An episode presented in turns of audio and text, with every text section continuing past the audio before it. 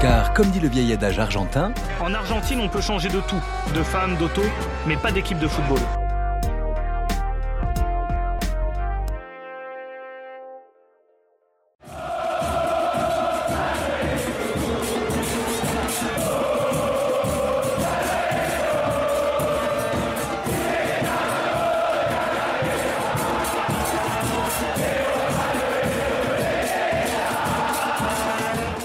On traverse l'Atlantique, direction l'Argentine. Maradona, Messi, Riquelme, Bielsa ou encore Lisandro Lopez, tous ont foulé et sublimé le sol argentin de leur génie. Un génie aussi dû à une ferveur démesurée qui peut mener à quelques controverses. C'est le foot argentin, une religion qui peut être résumée en une ville, un derby. Bienvenue à Buenos Aires et notamment dans un des matchs les plus célèbres du monde, Boca Junior contre River Plate, Florian. Eh ouais, S'il y a bien un endroit où le, foot est religion, c'est dans ce derby-là, dans le Super Classico. C'est deux clubs qui sont fondés au début du XXe siècle, à 4 ans d'intervalle, et qui sont fondés dans le même quartier historique et populaire de la Boca, qui est un quartier portuaire, qui accueille énormément de migrants européens qui viennent s'installer en Argentine, et notamment beaucoup d'Italiens. Et c'est ce qui va euh, beaucoup influer sur les deux clubs. Et, en fait, ces deux clubs sont à ce moment-là vraiment à l'image de l'Argentine, qui est vraiment multiethnique, qui accueille énormément d'immigrants et qui a aussi des connotations anglaises, puisque c'est les Anglais par le port qui ont instauré le, football et qui ont installé le football en Argentine. Et c'est cette connotation anglaise, on la retrouve dans les noms des deux clubs, avec River Plate, qui est la traduction du River de la Plata. Donc de, de, de, la rivière qui traverse la ville. Et le, le, suffixe juniors a été rajouté derrière Boca, donc le nom du quartier, pour être plus décent en référence à un quartier qui était assez, assez populaire et craignos à cette époque-là. Et, au-delà de ça, en fait, le, le couleur et les surnoms, on voit également l'aspect populaire qui se retranscrit euh, dans les couleurs des deux clubs, puisque River Plate, qui est fondé par un, Argentin pour le coup, va reprendre au bout de 4-5 ans d'existence les couleurs blanches et rouges qui sont toujours historiques aujourd'hui, en référence aux immigrants italiens et notamment les drapeaux génois qui sont très nombreux dans le quartier. Euh, et de son côté, Boca Juniors est fondé par des génois, les Cheneises, qui donneront leur, leur surnom au club. Et du coup, niveau sociologie des clubs, ça se passe comment? Bah, justement, c'est deux clubs qui viennent du même quartier de la Boca, très populaire, mais en fait, c'est dans les années 1930. River, qui est déjà un peu plus riche, va déménager dans le nord de la ville. Ça va être cumulé avec le, début du championnat professionnel. Les premiers transferts de River Plate, qui sont des records à l'époque, fait que le club va être surnommé les Millonarios et va s'attacher à un public plus aisé, même si c'est pas forcément tout le temps vrai, que Boca, qui va rester dans son quartier très populaire et qui va rester le club de toute l'Argentine. Ouais, et justement, c'est incroyable euh, justement à ce niveau-là. Enfin, on en reparlera un peu plus tard, mais euh, River, qui est toujours considéré comme, euh, à l'époque en tout cas, le club de l'État, le club des politiques, etc. C'est notamment l'ancien président Macri, qui était président de Boca, qui s'est un peu engouffré là-dedans en devenant président de Boca parce que la place était laissée vide, parce que club du peuple, parce que, enfin voilà, on en reparlera un peu plus longuement tout à l'heure. Absolument. Et du coup, en fait, il y a un lien entre la, sociologie identitaire des supporters, des hinchas des deux clubs, et l'identité de jeu. C'est-à-dire que River Plate, euh, à partir des années 30 et des années 40, dans son déménagement dans le nord plus huppé de, Buenos Aires, va, va être réputé pour son jeu très technique, très offensif de l'é- de de l'époque de, la Machina. C'est le surnom de l'équipe qui va être une équipe qui va rouler sur le championnat, euh, le championnat argentin d'alors. Et, ça, ça se traduit aussi par des joueurs qui auront marqué l'histoire de River Plate, qui sont des joueurs qui viennent pas forcément des quartiers les plus populaires d'Argentine, qui vont être des joueurs très élégants, très offensifs, comme Francescoli, l'Uruguayen, ou, euh, Marcelo Gallardo. Et à l'inverse, à Boca Juniors, qui est le club toujours le club le plus populaire, le club du peuple et de la classe ouvrière, c'est illustré par un jeu qui peut être à la fois plus rugueux, moins tactique et plus désordonné. Même si ça se traduit aussi par des génies, mais ce sont des génies voilà, plus désordonnés qui viennent du peuple et qu'on retrouve avec euh, Maradona, Palermo ou Tevez. Moi, ça m'intéresse beaucoup ce que tu dis, Flo, et euh, j'aimerais euh, vous faire une petite digression pardon, euh, sur euh, la rivalité euh, entre deux hommes qui a transcendé tout un pays, c'est-à-dire la rivalité entre euh, Menotti et Bilardo, qui sont euh, donc les deux entraîneurs euh, champions du monde avec l'Argentine. Euh, je vais, euh, pour euh, vous situer un peu le contexte, vous citer une phrase du premier nommé Menotti. Le ballon est pour les joueurs ce que les mots sont pour les poètes. Dans leurs pieds ou dans la tête de certains d'entre eux, ils se transforment en œuvre d'art. Ce que m'a donné de plus important le football, c'est que j'y ai trouvé une forme d'expression. L'opposition que je vais vous euh, expliquer ici, en fait, elle est, euh, elle est très simple. Menotti, donc, euh, c'est évidemment celui qui m'intéresse le plus parce que c'est lui le fervent défenseur du, du beau jeu. Alors, il va aller superviser l'équipe du. Enfin, superviser, non, simplement assister au mondial 70 au Mexique et devenir complètement fou d'une équipe brésilienne avec des certains Pelé, Gersinho, Tostao. Et c'est là qu'en fait, il y a comme un déclic chez lui et qui se met à penser le football comme, comme un art. Il est nommé à la tête de l'Albi Céleste. C'est là qu'il décroche le mondial avec un certain euh, Kempes. Il faut savoir que cette année-là, il se prive de Maradona quand même, ce qui est un choix euh, énorme. Il ne le sélectionne pas. Ça l'empêchera pas de, tutoyer les sommets, de devenir champion du monde. Euh, disons que son, sa consécration est à ce niveau-là, euh, au niveau du titre de, champion du monde, et son style euh, s'exprime de la plus belle des manières à cette époque-là. Euh, seulement, il y a une chute. Il y a une chute et il y a un homme qui va prendre la suite, c'est Bilardo qui est un entraîneur lui aussi argentin, mais qui n'a absolument rien à voir avec Menotti et qui lui est complètement pragmatique, une sorte de déchant avant l'heure, quelqu'un de très euh, comptable et qui va primer, euh, qui va mettre, euh, la, victoire avant tout et qu'importe le résultat. Moi, ce que, ce que je veux simplement vous expliquer à travers cette opposition, c'est vous expliquer à quel point l'Argentine est, est, incroyable, puisque cette opposition, elle a complètement dépassé les carcans du football. Cette opposition, ce, non pragmatisme, cette opposition entre le pragmatisme et la volonté de, créer du jeu, elle a tellement pris des proportions incroyables qu'il y a des, des, philosophes qui ont commencé à traiter de ce sujet. La société s'est complètement scindée en deux entre les billardistes et les ménotistes. On était euh, dans presque des catégories sociales qui s'opposaient et qui défendaient à leur manière, en s'appropriant les principes de jeu de chaque entraîneur, qui défendaient presque une façon de vivre en fait on a vraiment une question philosophique de comment arriver à ces fins et quels en sont les euh, moyens utilisés pour y arriver. Bah, merci Alex euh, pour cette digression, mais on va revenir sur, euh, sur l'importance du derby avec Flo, parce que certes l'opposition est importante, mais elle résume aussi une vraie opposition entre deux clubs de la même ville qui, qui opposent vraiment deux, deux parties de la population. Effectivement, le, derby, on, a tendance à dire dans des, dans des matchs assez chauds en Europe que c'est le match qu'il faut pas perdre. En Argentine, c'est vraiment le match qu'il faut gagner. C'est-à-dire que tu peux ne pas gagner le titre, mais si tu gagnes le Classico ou les deux Classicos dans la saison, la saison est réussie. La société argentine se divise aussi sur, euh, sur la question du Super Classico. On estime qu'il y a 90% des Argentins qui supportent un club de foot, et dans ces 90%-là, il y a 70 à 80% qui sont fans soit de Boca, soit de River. C'est vraiment l'événement, la fête du peuple annuel. Et mais d'ailleurs, ce qui est hyper intéressant, c'est euh, pour représenter un petit peu tous ces mouvements de supporters, c'est ce qu'on appelle les, les. Mm. C'est les mouvements qui sont euh, spontanés, qui sont créés par les supporters à l'occasion euh, soit d'un événement ou pour manifester contre une décision du club. Et le, un des banderasos qui avait été le plus marquant, c'était quand, quand River Plate allait jouer la Coupe du Monde des clubs au Japon contre, je crois que c'était à l'époque le Real Madrid, et qu'il y avait 15 000 supporters de River qui s'étaient déplacés au Japon. Et ben ils avaient, fait ils avaient organisé un énorme banderaso, donc spontanément ça s'était fait de manière assez naturelle dans les rues euh, de Tokyo, euh, où il y avait 7000 personnes qui avaient bloqué, 7000 euh, Argentins qui avaient bloqué toutes les rues de Tokyo, etc. Avec les Japonais qui n'étaient pas du tout habitués à ce genre de truc-là. Et les mecs étaient un peu ébahis et c'était hyper drôle. Il y a des vidéos qui sont super marrantes.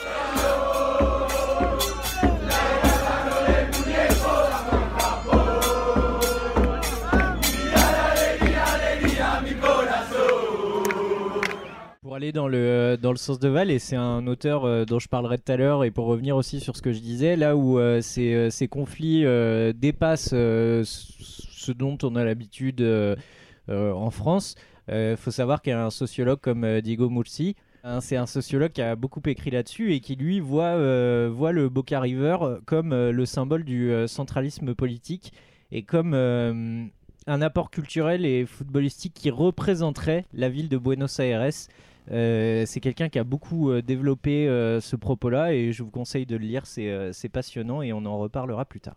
Et du coup, on a bien compris l'importance de ce derby, mais comme dans tout derby, il y, a souvent des stars et des joueurs qui reviennent. Est-ce qu'il y a, y a des joueurs emblématiques de ces deux clubs? Il y a des joueurs ultra emblématiques qui ont, qui ont marqué le, foot argentin et même le foot mondial qui sont passés dans les deux clubs. Dario Benedetto? Benedetto, pour Boca, on peut citer Maradona, Tevez, Riquelme, euh, qui sont des, très grands joueurs passés par Boca. Pour River, on peut parler de Higuain, Crespo, Mascherano, Gallardo, Labruna. Mais au-delà de ça, en fait, on se rend compte que les joueurs qui ont le plus marqué, qui sont les plus emblématiques dans ces deux clubs, sont pas forcément les meilleurs joueurs à avoir une meilleure carrière derrière. On peut penser à un Martin Palermo qui a pas du tout marché en Europe et qui Martin Palermo. Très connu. et, et qui a qui est, qui est idolâtré, qui est considéré comme le meilleur attaquant de l'histoire de par les supporters de Boca. Et à cette image-là, on voit qu'il y a des joueurs qui sont plus estampillés et plus marqués comme supporters que comme joueurs de Boca notamment. Et on peut penser à Tevez qui a fait qui, qui a son troisième passage là en ce moment, ou surtout à Maradona dont on a plus l'essence et le- la vision de l'image de lui complètement fou dans les tribunes que lui en tant que joueur où au final il a joué qu'un an à son top avant de finir sa carrière. Ouais, euh, C'est un joueur moyen. Un Florent Balmont, un moyen quoi. Boca River, c'est ultra important pour la ville, mais en, en fait, Buenos Aires, c'est une ville qui a, qui a bien plus que ça, euh, Val. Ah ouais, exactement. Bah, en fait, souvent quand on parle de foot en Argentine, on associe le foot en Argentine au, au football de Buenos Aires. On peut le voir ça à, à travers des, des- des statistiques, enfin des statistiques, des, des chiffres plutôt. Par exemple, à Buenos Aires, on peut compter 36 stades de plus de 10 000 places. à Paris, il y en a 5, dont 2 qui sont dédiés au rugby. Euh, à côté de ça, il y a aussi 20 clubs professionnels. Euh, en guise de comparaison, encore une fois, euh, une des très grosses villes de foot qui est Londres, il y a, il y a 13 clubs professionnels à Londres. Bon, ça, c'est des petits chiffres pour montrer vraiment, quand on parle de foot argentin, on parle aussi souvent de foot de Buenos Aires. Mais au-delà des chiffres, c'est surtout, on parle de passion là. Ce qui est intéressant pour observer un petit peu cette passion du foot en Argentine, c'est de s'intéresser à comment est-ce que la ville de Buenos Aires s'est construite. Construite. Euh, et donc, il faut retourner pour ça au début du XXe siècle, au moment où euh, il y a eu des grands travaux d'expansion de la ville et d'étalement urbain qui ont été faits. euh, et ça, ça corroborait ça au, développement du football au début du XXe siècle. C'est à, à ce moment-là que tous les quartiers qui ont été construits plus ou moins de la même manière architecturalement parlant, que le football a joué un rôle majeur, puisque le seul moyen de distinguer tous ces quartiers, euh, qui étaient construits à base de grandes avenues, euh, droites, etc., un petit peu comme aux États-Unis, eh ben, le seul moyen pour se distinguer de tous ces trucs-là, c'était le football. Et il y a un des moyens d'identification qui est très clair pour, euh, pour, pour ça, c'est les stades. Donc c'est pour ça que dans les années 30 et dans les années 40, il y a énormément de stades qui ont été construits, d'où les 36 stades dont je vous parlais tout à l'heure dans la ville de, de Buenos Aires. Et la démocratisation du football en Argentine, elle s'est faite en corrélation avec le développement de la ville. Et euh, c'est comme ça que Buenos Aires est devenue une ville euh, quartier où chaque quartier possède son propre club et reflète l'identité de ce quartier. Et en plus, ce qui est, ce qui est, euh, ce qui est particulier en plus à Buenos Aires, ce que disait Florent tout à l'heure, c'est que tous les quartiers sont complètement différents, avec notamment l'immigration, il y a des influences Ah, voilà, partout. En, plus, en plus de, de l'étalement urbain, il y a eu toute cette période d'immigration, etc., qui a contribué justement à créer cette, cette identité de club. Euh, et ap- après, un petit peu plus tard, dans les années 60, là où quand le football a commencé à vraiment se démocratiser avec euh, les vraies premières coupes du monde, etc., euh, c'est à ce moment-là qu'il y a eu l'apparition des premiers groupes de supporters qu'on appelait les hinchadas, et qui eux euh, ont perpétué cette, ce fait d'être complètement garant de, de l'identité du quartier euh, et de l'identité de l'équipe. En fait, c'est c'est très intéressant ce que tu dis, Val, et euh, pour aller dans ton sens, euh, j'aimerais te citer un, un auteur argentin. Lui, par exemple, il prend euh, la crise économique euh, en 2001 et il va se servir de cette crise économique et expliquer le contexte social de l'Argentine à ce moment-là dans son ouvrage en citant euh, Marcelo Bielsa, euh, qui explique que son apparition dans la société a été comme euh, un- un- une respiration pour tout le monde. Le football transcende en Argentine et permet en fait de, sortir d'un quotidien qui est pas toujours euh, sympa dans, ces quartiers-là et dans le contexte qu'a connu l'Argentine au cours de son histoire. Mm, Carrément. Et, justement, pour l'aspect sortir de son quotidien, c'est assez bien représenté par ce qu'on appelle les, les Barras Bravas, qui sont donc les, les clubs de supporters euh, argentins, qui eux jouent un rôle social qui est déterminant dans la vie du quartier. c'est euh, l'équivalent des, des sociaux, c'est. Ah bah, alors exactement, exactement, justement. Il faut savoir qu'en Argentine, euh, les modèles économiques des clubs sont complètement différents qu'en Europe. En Europe, c'est souvent des actionnaires qui gèrent les clubs comme des entreprises. En Argentine, ça se fait beaucoup plus sous la forme d'une association où c'est les clubs de supporters qui dirigent le club avec des assemblées générales qui permettent de prendre les décisions sur l'organisation, etc. Et donc cet aspect-là qui, rend un- qui donne un pouvoir de décision au club, ça, ça leur permet aussi de prendre en charge donc tout l'aspect terrain évidemment, donc que ce soit les banderoles, les champs, les, les déplacements, les bandes d'assaut dont je vous parlais tout à l'heure, mais, mais aussi euh, un- ça, ça leur permet de jouer un rôle qui est hyper important dans leur quartier. Enfin, aujourd'hui, tous les grands clubs argentins sont des clubs qui sont multisports, avec lesquels euh, ils ont des infrastructures qui sont hyper importantes, qui permettent aux jeunes euh, de pratiquer le sport, euh, de créer du lien social. À River, par exemple, il y a carrément une école qui a été créée dans les travées du stade. Ils ont aussi des cours de théâtre, donc c'est hyper diversifié. Et c'est sur cet aspect-là qu'on voit que, il y a- qu'ils jouent un rôle hyper intéressant. Et, justement, cet aspect social, Val, il est très intéressant parce que pendant la crise du Covid, où il n'y a pas eu de foot pendant 7 mois en Argentine, les clubs ont vraiment été mis à disposition par les supporters. On a vu que, par exemple, à, Buenos Aires, San Lorenzo, Boca et Newells à Rosario ont, accueilli des malades dans leur centre.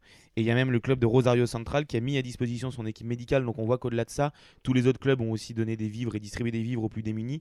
Donc les clubs ont vraiment un impact social sur la société qui vient parfois à pallier euh, le rôle de l'État quand il est défaillant. Et on, parle, du coup, vous parlez des Barras Bravas, du coup, qui sont hyper influents, mais on parle souvent, on entend souvent parler de, mafia parfois dans les, clubs argentins. Est-ce que les clubs de supporters sont, impactés aussi? Bah, Donc il y a cet aspect-là qui est très intéressant du point de vue social, mais il y a aussi, euh, ce que tu introduisais, euh, Antoine, l'aspect un petit peu euh, mafia qui rend parfois le foot très violent. Aujourd'hui, du coup, ce que je vous disais, les, les, clubs de supporters ont un rôle qui est déterminant dans la gestion des clubs, et ça se voit aussi puisque c'est eux qui contrôlent toutes les billetteries, donc euh, qui facilite aussi forcément euh, la fraude, la revente des billets beaucoup plus chers, etc. à des touristes. Euh, ils contrôlent aussi les parkings aux environs grâce aux liens qu'ils ont avec la police, puisque évidemment tout n'est pas très, très net. ils empochent toutes les recettes des boissons du stade, ils ont un réel pouvoir sur l'équipe. Il y a aussi des cas où, où il y a des extorsions de joueurs, d'entraîneurs, des menaces de mort, etc. Donc il y a tout un aspect qui est très très négatif. Ouais, ouais c'est ultra intéressant ce que tu disais, euh, Val, sur l'aspect mafieux, parce qu'on voit que le pouvoir des, des Barra Bravas dans ces clubs-là est tellement important que c'est eux qui ont tout le pouvoir. Et au final, on, se retrouve parfois avec des leaders de groupe, notamment le la Dossé à Boca, qui sont parfois salariés du club, qui vont toucher des commissions pour le groupe sur le dos des salaires des joueurs ou sur le dos de transfert. Et on en vient même parfois à une utilisation de la part de l'État ou de la fédération de ces Barra Bravas et de ces leaders, qui peut être très pénible à gérer. Euh, on se souvient que pour les, pour éliminatoires de la Coupe du Monde 2018, l'Argentine était en difficulté quand ils avaient affronté le Pérou à domicile et ils avaient demandé à la Dossé, donc la Barra Bravas la plus violente de Boca Junior, de gérer la tribune, de gérer la distribution des billets pour avoir une ambiance énormissime, mais ultra dangereuse. Et ils avaient même déconseillé aux enfants de se rendre au stade ce jour-là. Simplement, euh, simplement pour aller dans le sens euh, de Flo et pour euh, citer, on parlait tout à l'heure de Diego Murci qui a écrit un, article dans un, dans un magazine argentin qui s'appelle Violence dans les stades en Argentine, la place des Barras Bravas. Il dit L'autre est toujours un autre radical. Celui qui ne pense pas comme moi est un ennemi auquel tout, tout m'oppose. Cette manière de percevoir les altérités est issue du football et que les autres relations sociales ont été footballisées. La société est aujourd'hui dévisée sur toutes les questions sociales, l'avortement légal, l'éducation sexuelle, l'immigration ou l'utilisation des armes à feu. En ce sens, le football en Argentine vient approfondir ces divisions. On comprend euh, aisément, euh, je trouve, hein, à travers son éclairage, plus aisément pourquoi il y a autant de, haine et pourquoi il y a autant d'échanges violents entre les groupes de supporters. Il faut savoir que les Barras Bravas ont une, jauge de, comparaison entre elles qui s'appelle la Guente. Euh, la Guente euh, en Argentine, ça désigne une notion de résistance et de lutte à la vie quotidienne devant des périodes difficiles ou des moments défavorables. On l'utilise parfois dans tous les domaines de la vie sociale. Donc euh, la Guente en Argentine, un terme très important pour terminer, j'avais juste une petite anecdote d'un club qui essaye de, qui a essayé de lutter justement contre l'influence de ces Barras Bravas, parce qu'il faut bien comprendre que c'est quelque chose qui, qui gangrène un petit peu tous les clubs de foot en Argentine. Il y a un club qui a essayé de lutter, c'est euh, le club de, d'Independiente. Euh, en 2012, il y avait un nouveau président qui a été mis en place qui s'appelait Cantelo, qui avait décidé d'arrêter de financer et de donner de l'argent aux, aux Barras Bravas euh, il n'a pas tenu longtemps, il a tenu un an, il s'est fait virer euh, au bout d'un an euh, suite à... ils sont descendus entre temps et il y a eu une assemblée générale où le mec s'est fait agresser pendant, pendant toute l'assemblée générale. Pendant un an, il avait été menacé de mort, etc. Donc évidemment, ça n'a pas duré longtemps et, ça a repris son cours ensuite. En tout cas, on, voit bien que la passion, elle, déborde sur beaucoup de points, elle apporte beaucoup de points positifs mais des négatifs. Mais en fait, elle n'est pas présente que sur les supporters. Jules, elle est aussi présente dans les hautes sphères et notamment du côté des dirigeants. C'est vraiment pour remettre tout ça en contexte parce que depuis tout à l'heure on vous explique le côté social, le côté historique, etc. Tout ça, il faut bien comprendre que nous, de notre point de vue de français, c'est un truc qui est incompréhensible. C'est pas la même société. La passion traverse tout partout. Tout est pour eux. Dans la politique, dans les dirigeants, dans les supporters, il y a, pas de, il y a très peu de cynisme. Comme en France, on pourrait se dire bon, ils ont des intérêts, donc ils font ça. Là-bas, c'est pas le cas ils ont des intérêts, mais ils ont la passion qui existe quand même. Pour moi, le meilleur exemple, c'est Macri. L'ancien président de, Boca Junior, qui est un président emblématique, qui a un peu ramené Boca sur le devant de la scène, il arrive en 95, il rachète Boca pour une somme assez symbolique. Et, et quand il arrive, il fait des annonces pour nourrir la passion des supporters en disant qu'on va trouver le nouveau Maradona, etc. etc. À côté de ça, ces manœuvres, les premières manœuvres, c'est de faire rentrer le club en bourse, c'est de signer un des plus gros contrats de sponsoring avec Nike euh, de 20 millions sur 5 ans, ce qui est énorme à l'époque, en 95. Et donc voilà, il reste président de 95 à 2007. Ce qu'il faut savoir, c'est que Macri, à travers ça, il tente de se présenter à la mairie de Buenos Aires, qui est The Strapontin, pour devenir président. Il foire en 2002 il réessaye en 2007. En 2007, il réussit. Il quitte la présidence du club pour devenir maire de Buenos. Et il finit en 2015 par être président du pays. Ce que je veux montrer à travers cet exemple-là, c'est que le foot en Argentine est une porte d'entrée énorme pour euh, la vie politique et la vie diplomatique. Il y a l'ancien Premier ministre de Macri qui déclarait justement que lui, quand il travaillait avec Macri à Boca, il avait plus de pouvoir et plus de portes ouvertes que quand il était Premier ministre. Euh, l'importance de ces clubs-là dans le pays, elle est incommensurable et on a vraiment du mal à la comprendre euh, en France mais, c'est absolument ça, Jules, euh, sur Mauricio Macri, puisqu'il était encore président, il était euh, encore président de la République argentine. Il y a cette fameuse finale de Copa Libertadores en 2018 qui a dû être délocalisée à Madrid. Et avant les affrontements qui ont obligé justement la délocalisation, Macri euh, fait un off où il, est, où il est filmé, où il traite Gallardo, qui est leur entraîneur de, River Plate, de gros cul. Et ça met de l'huile sur le feu à un derby qui est déjà ultra bouillant, alors que même les présidents des deux clubs essayaient de tempérer un petit peu pour faire en sorte que le match puisse se dérouler. Donc on voit que même le président de l'Argentine est incapable de, se tenir par rapport à ça. Non mais c'est vraiment, en fait, c'est pour moi c'est vraiment ça qui est passionnant et qu'il faut bien comprendre, c'est qu'en en fait le football en Argentine est, est, d'une importance capitale. C'est-à-dire que en fait ça traverse toutes les strates de la société et ça s'incruste dans la politique. Ça veut dire qu'il y a des gens des députés, des ministres, etc., qui sont du même parti politique, qui supportent pas le même club, et ça fait de l'ingérence à travers les partis parce qu'ils supportent pas le même club. Euh, ce qui est encore plus passionnant, c'est de se dire que par exemple en Argentine, et ce serait impensable en France ou même en Espagne, en Argentine, quand, euh, quand un club est en faillite, désormais il y a une loi qui fait que le club ne peut pas disparaître. Ils ont créé une loi pour que les clubs mythiques d'Argentine ne disparaissent pas. Et Guillaume Fleury, qu'on a interviewé en deuxième partie d'émission, il va nous en parler plus largement, mais je vous laisse écouter ce petit passage quand même qui est super intéressant. En 99, donc euh, au moment de la grande crise en Argentine, euh, le, Racing Club tombe en faillite et euh, la juge qui est en charge de, liquider le club, en fait, de la liquidation, annonce que le club n'existe plus. Les supporters sont scandalisés, sortent dans la rue, euh, ils, ils, essaient de, rappeler tous les députés, toutes les personnes qui sont supportrices du club pour, pour aider. Ils remplissent le stade alors qu'ils jouent même pas. Enfin, c'est une, folie incroyable. Et ils obtiennent le fait que le club est en faillite, mais il a, le droit de garder son patrimoine immobilier et il a le droit de continuer d'exister. Et ce qui va, euh, aboutir au vote d'une loi, donc qui est appelée la, loi de fideicomis, un espèce de statut juridique pour les clubs en faillite, où en fait ils disparaissent pas, ils sont mis sous, sous tutelle, le temps de payer leurs dettes, et, euh, ensuite euh, ils, sont, à nouveau rendus aux sociaux. Bah, vous avez une quantité de clubs, Atlanta, Ferrocarril, Comunicaciones, voilà, beaucoup de clubs qui en ont bénéficié. Mais c'est vrai que pour euh, illustrer cette euh, ingérence politique, il y a un drame qui s'est passé en 1968, c'est le drame de la Porte 12, où 71 euh, supporters ont péri. La Puerta 12. Exactement, qui est, qui est dramatique. Il s'agissait d'un match entre Boca et River, un quart de finale du championnat. 90 000 personnes au stade. Il faut savoir que la Porte 12 en question était restée fermée.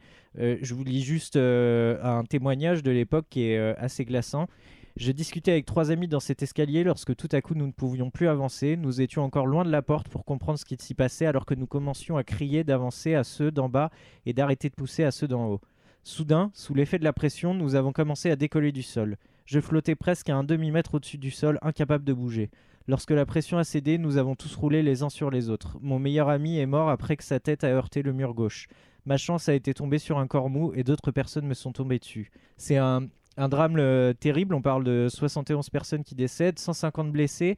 Il euh, faut savoir que la majorité avait euh, moins de 19 ans et que 50 ans après, on ne connaît toujours pas les responsables, que personne n'a été inculpé, qu'il y a eu une sorte de chasse aux sorcières ou Ce qui rappelle un peu le drame Flo Dillsborough. Dillsborough, ouais, mais qui euh, finalement a été, euh, a été euh, tranché, je veux dire, et que des, coupables, euh, des coupables ont été trouvés. Là, on se trouve 50 ans après. Ils ont juste posé une plaque euh, commémorative, et euh, je trouve que c'est assez euh, révélateur, euh, comme tu disais, de comment le foot est traité là-bas. C'est-à-dire qu'il y a une telle passion que les désastres comme ça, au final, on n'en parle pas. Mais du coup, ils ont, ils ont bien développé le, le foot argentin. Mais quelle place il a, en fait, en Amérique du Sud et en Europe? Bah, en fait, de toute façon, ce qui se passe là-bas n'a strictement rien à voir avec ce qui se passe chez nous. Il faut bien comprendre que là-bas, c'est un espèce de tremplin, c'est un trampoline vers les hautes sphères. Tout passe par le foot.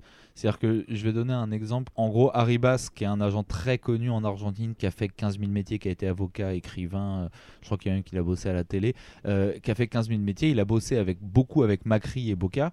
Et comme par hasard, en 2015, quand Macri devient président, il nomme euh, chef des services de renseignement cet agent, Arribas. Donc c'est comme si en France, on avait un agent de foot qui devenait responsable de, de la DGSE. Mais, mais là-bas, c'est normal en fait. Ça veut dire que si vous voulez occuper des hauts postes et fréquenter le gratin, il faut passer par le foot. Euh, cette passion est tellement importante que elle traverse tout le monde et que évidemment que dans ce sens-là, des gens s'en servent. Et donc forcément que il y a des gens qui sont un peu cyniques dans l'histoire. Rien à voir avec l'Argentine parce que la société Doyen Sport est pas du tout argentine. C'est une société qui, qui a fait, qui a, qui a été beaucoup entendue dans le milieu du foot. En dans 2015, 2014 Ouais, c'est ça. Pendant euh, que les TPO, donc euh, la tierce propriété, euh, existait, dans leurs documents euh, perso, enfin internes à l'entreprise, il y a marqué que la passion est quelque chose qui amène beaucoup d'argent. Et la passion est très rétributive, et donc il faut faire des, des investissements sur la passion. Et donc, en fait, c'est exactement ce qui se passe inconsciemment en Argentine sans que ce soit écrit noir sur blanc. Évidemment qu'il y a une passion naturelle, mais derrière, il y a des mecs qui sont pas complètement cons, qui se disent, bah ça, ça va nous ramener des billes. On, croit toujours que le foot business, euh, c'est l'apanage de l'Europe, etc. Le foot business est né en Amérique du Sud et plus particulièrement en Argentine. Euh, les, quatre plus grands agents, il y a Pini Zahavi qui est israélien, mais derrière, il y a un Argentin et deux Uruguayens. La passion n'est pas toujours euh, que de la passion et que malheureusement, ces pauvres gens, entre guillemets, pas ces pauvres gens, mais les mecs comme vous et nous, euh, qui adorons ce sport, et ben il faut bien qu'on sache qu'on est manipulé par des mecs qui derrière se font des comptes en banque faramineux sur notre passion. Merci beaucoup en tout cas les gars. Euh, on espère euh, avoir répondu à un maximum de vos interrogations. Le sujet est hyper vaste.